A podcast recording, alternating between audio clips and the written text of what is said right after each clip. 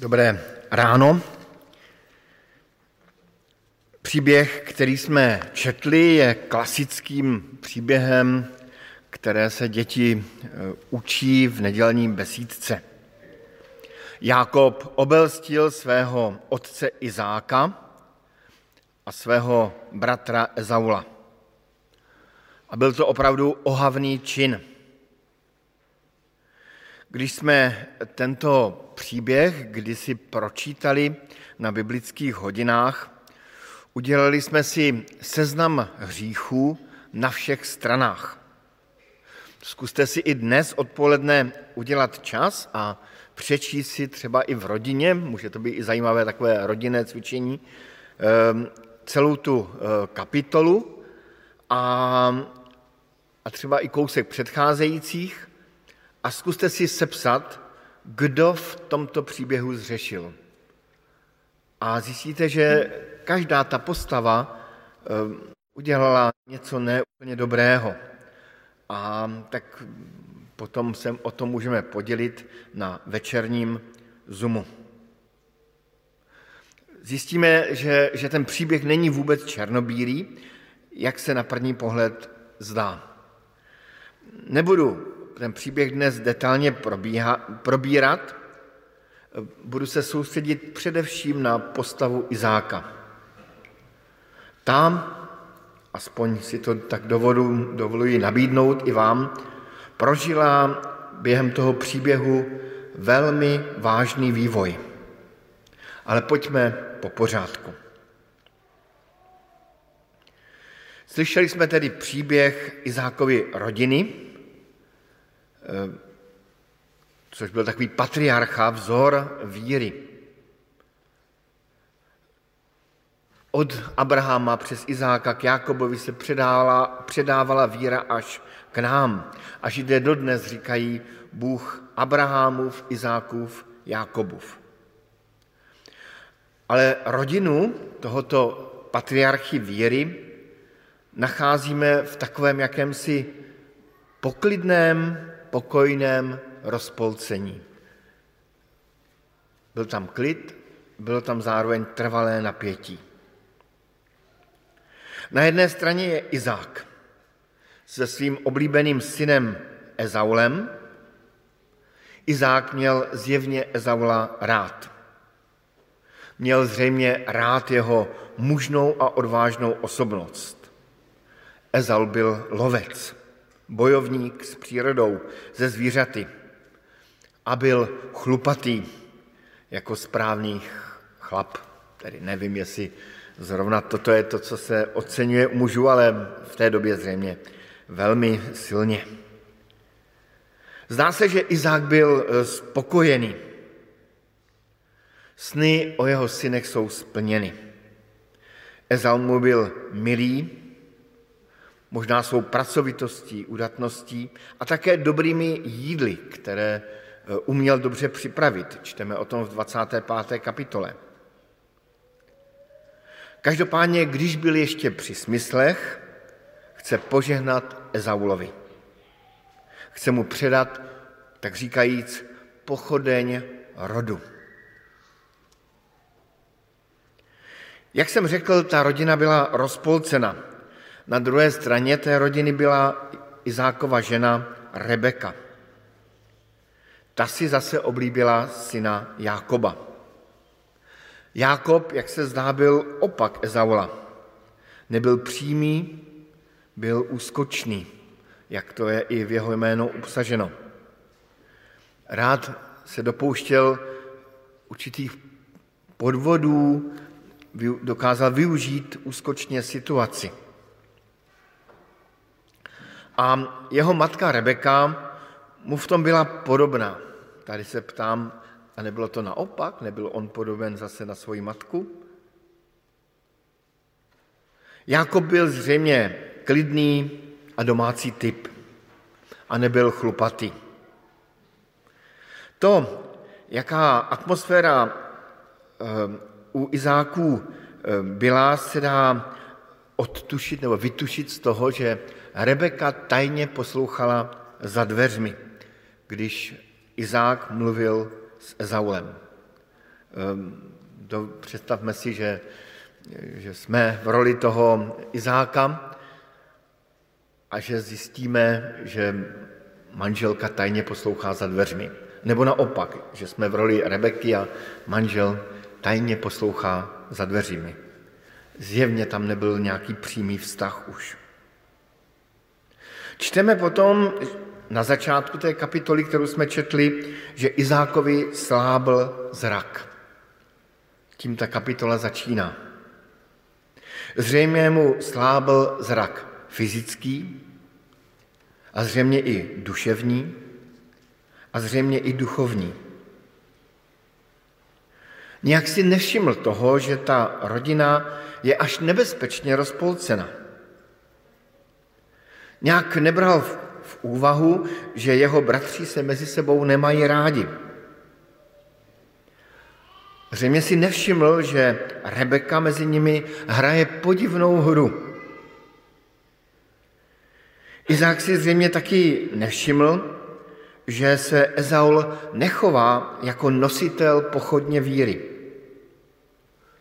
Prodal své prvorozenství za misku červené čočky. Pojal, oženil se s pohanskými ženami, které manželům Izákovým způsobovaly hořké trápení. Čteme o tom 26. kapitole, 25. verš. Izák prostě ztratil i ten duchovní zrak. Jakoby vidění Boha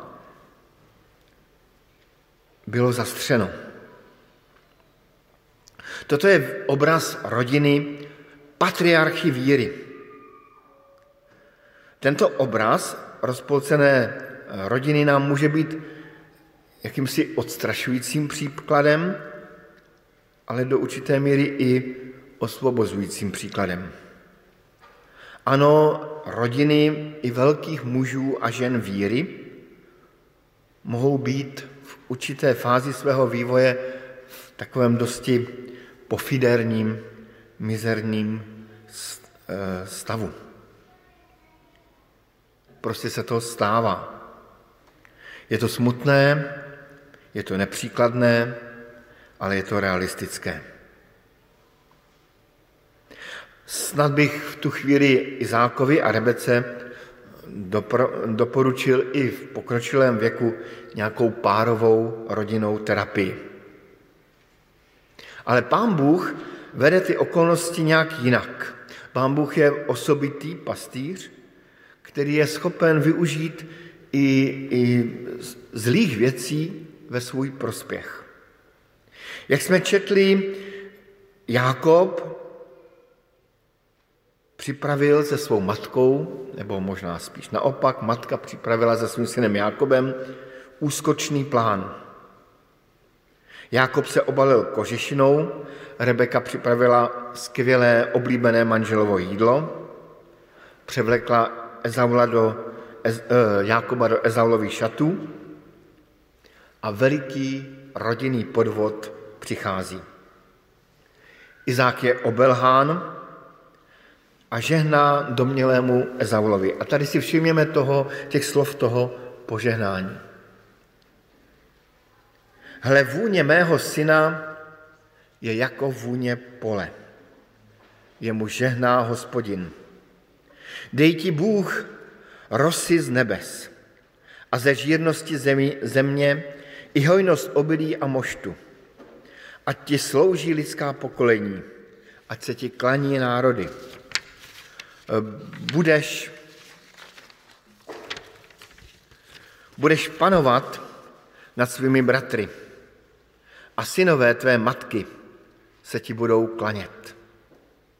Kdo prokleje tebe, bude proklet. Kdo bude žehnat tobě, bude sám požehnán. Všimněme si, že to požehnání zní jakoby snivě, jako kdyby byl, měl nějaký takový sen o svém milovaném synu. A jako by ten sen vyjádřil svými slovy. Jako by do toho snu zapojil i Pána Boha. Jakoby vyjádřil své přání a své představy, které projektoval do svého syna. A v tu chvíli přichází na scénu skutečný Ezau. Přináší lahůdku a těší se na požehnání. Izák zjišťuje situaci, že Jákob, jeho neoblíbený syn, podvodem získal požehnání. Nevíme, co se Izákovi v tu chvíli točilo v hlavě.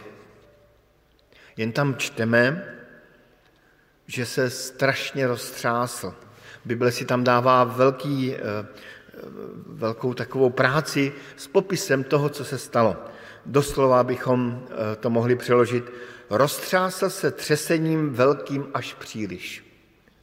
Roztřásl se třesením velkým až příliš. V tu chvíli se muselo stát něco strašného.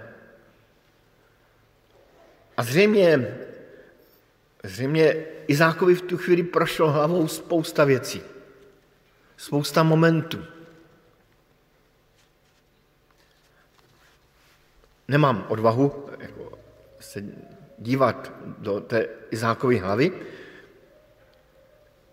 Jedna je věc je ale jasná. Byl to moment, kdy se Izák jakoby probudil. Probudil se ze svého sna a ze svého snění. Najednou mu zřejmě došlo mnohé. Jakoby najednou získal nový pohled na sebe, na rodinu i na Pána Boha. Všimněme si následujících činů. To první je, že neodvolává požehnání.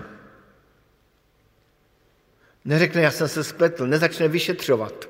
Vůbec to neřeší v tu chvíli, i když možná ano, ale nemáme o tom v Biblii nic podstatného napsaného. Jakoby pochopil, že nad lidskými sny a představami je Pán Bůh, který má své představy a oceňuje jiné kvality. Pochopil, že je tu Pán Bůh, jehož slovo platí i nad těmi, kteří ničí jeho záměry a kdo zneužívají jeho jméno. Což se to zneužití božího jména v tomto příběhu několikrát událo na obou stranách. Milovanému synu Izaulovi předává jiné požehnání, které je téměř až takovým lehkým prokletím.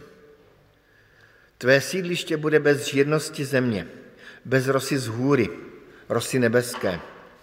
Bude tě živit meč, avšak svému bratru budeš sloužit. Jen když se budeš toulat bez domova, setřeš jeho jeho ze své šíje.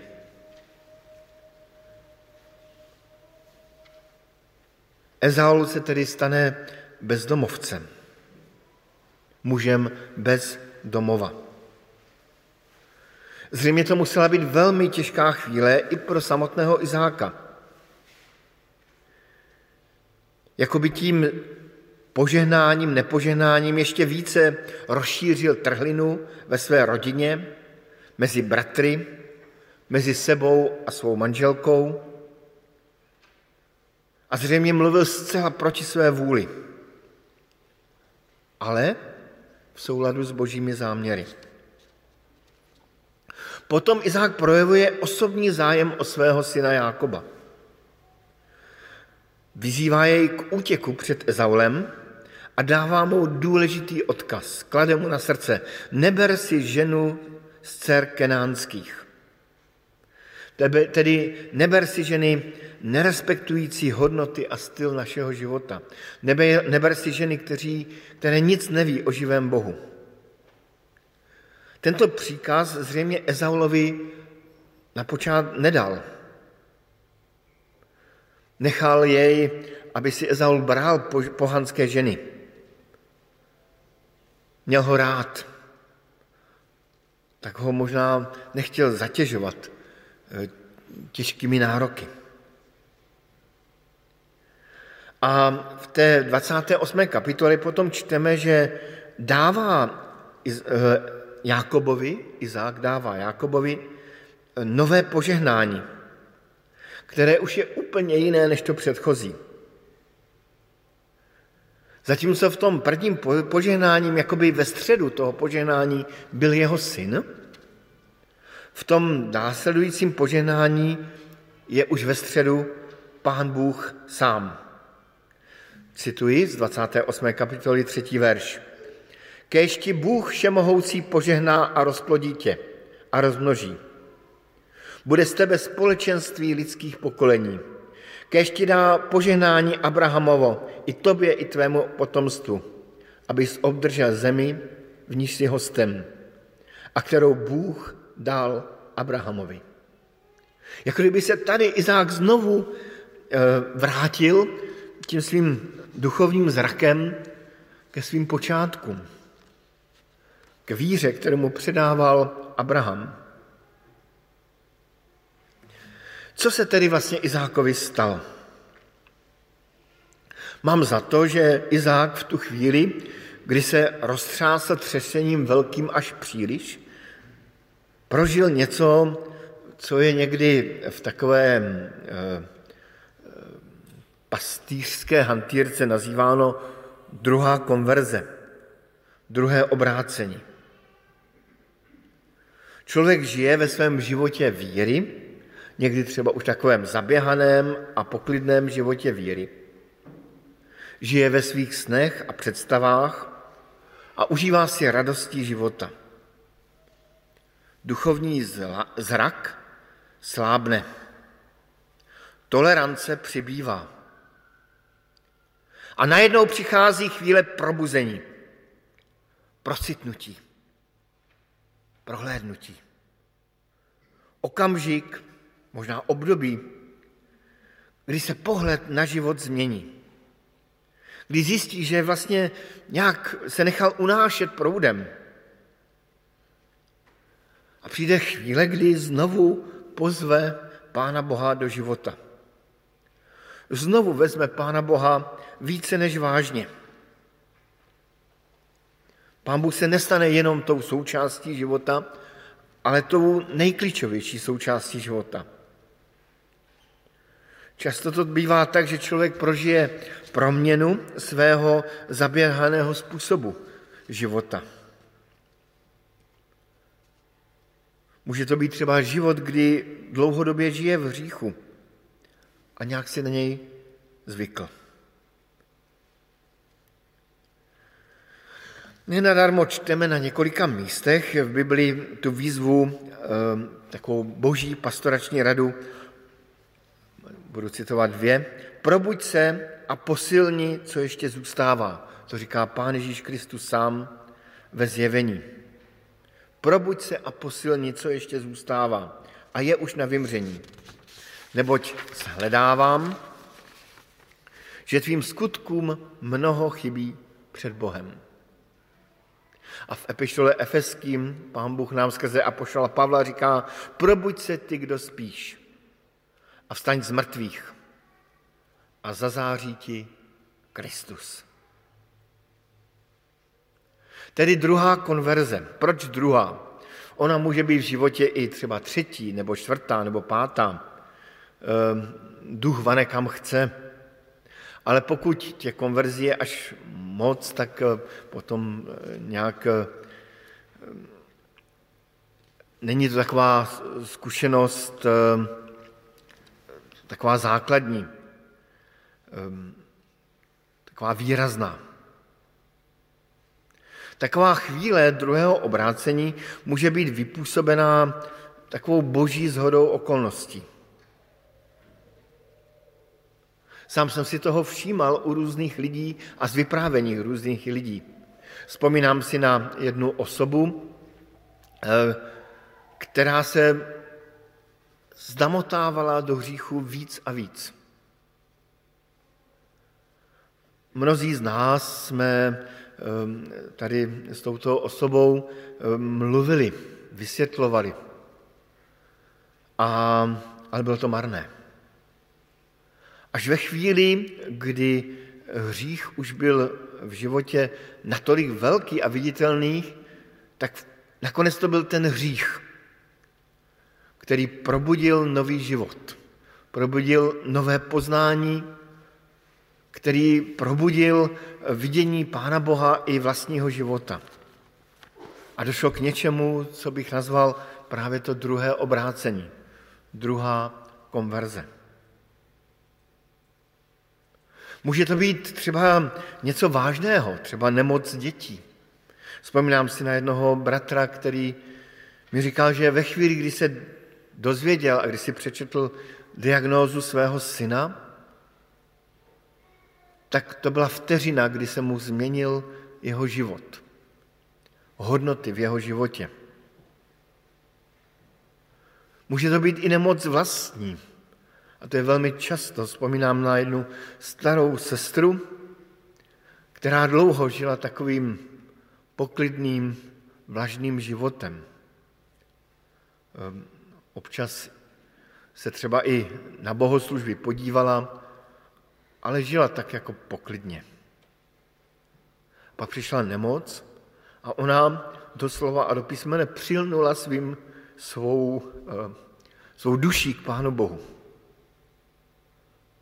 A bylo vždycky pro mě občerstvující s ní být. Taková chvíle ale může přijít i nečekaně a zcela pozitivně. Nemusí to být vždycky něco drastického, nějaký hřích, nějaká nemoc, nějaké zastavení, ale může to být docela obyčejně tak, že na člověka často nečekaně se stoupí boží duch. A člověk prožije nové zmocnění a nové naplnění duchem svatým. Něco, co naši bratři letniční nazývají křest duchem svatým. Jiní mluví, teďka cituji různé názvy, jak to lidé nazývali, setkání se s boží láskou, které na jednoho bratra přišlo úplně nečekaně na jakési louce, kterou jsem až po jeho smrti náhodně objevil v jeho fotkách. Jiní mluví o novém poznání boží milosti. Jiní mluví o zcela chybných motivacích, poznání zcela chybných motivací v životě. O jakémsi procitnutí a novém spočinutí v náručí Kristově. Půvabné na druhé konverzi je to, že si to nevypůsobíme sami. Můžeme se snažit. Můžeme třeba jezdit na konference. Můžeme nechat na sebe vkládat ruce. Můžeme si dopřávat eh, poradenství, nějakého coachingu, eh, mentoringu a kdo ví, jaké to všechno má názvy. A mám za to, že v tuto chvíli vždycky přichází boží milost, která, která nepřichází eh, nějak úplně vyžádaně, přichází nečekaně. Tak jako pán Bůh vstoupil absolutně nečekaně do života Izáka ve chvíli, kdybychom ho my vůbec nečekali. Ve chvíli, kdy, kdy v té rodině přímo ten hřích začal bublat. Ale pán Bůh dokázal i ve stínech hříchů Izákovy rodiny zasvítit svým světlem. Co tedy máme dělat? Možná, že jsme i my, i já, nějak ukolebáni svým křesťanským životem. Potřebujeme, aby do nás někdo, tak říkajíc, drcnul. Nevím, jestli se to říká tady na Slovensku, ale v Čechách se říká, potřebuji dostat pár facek.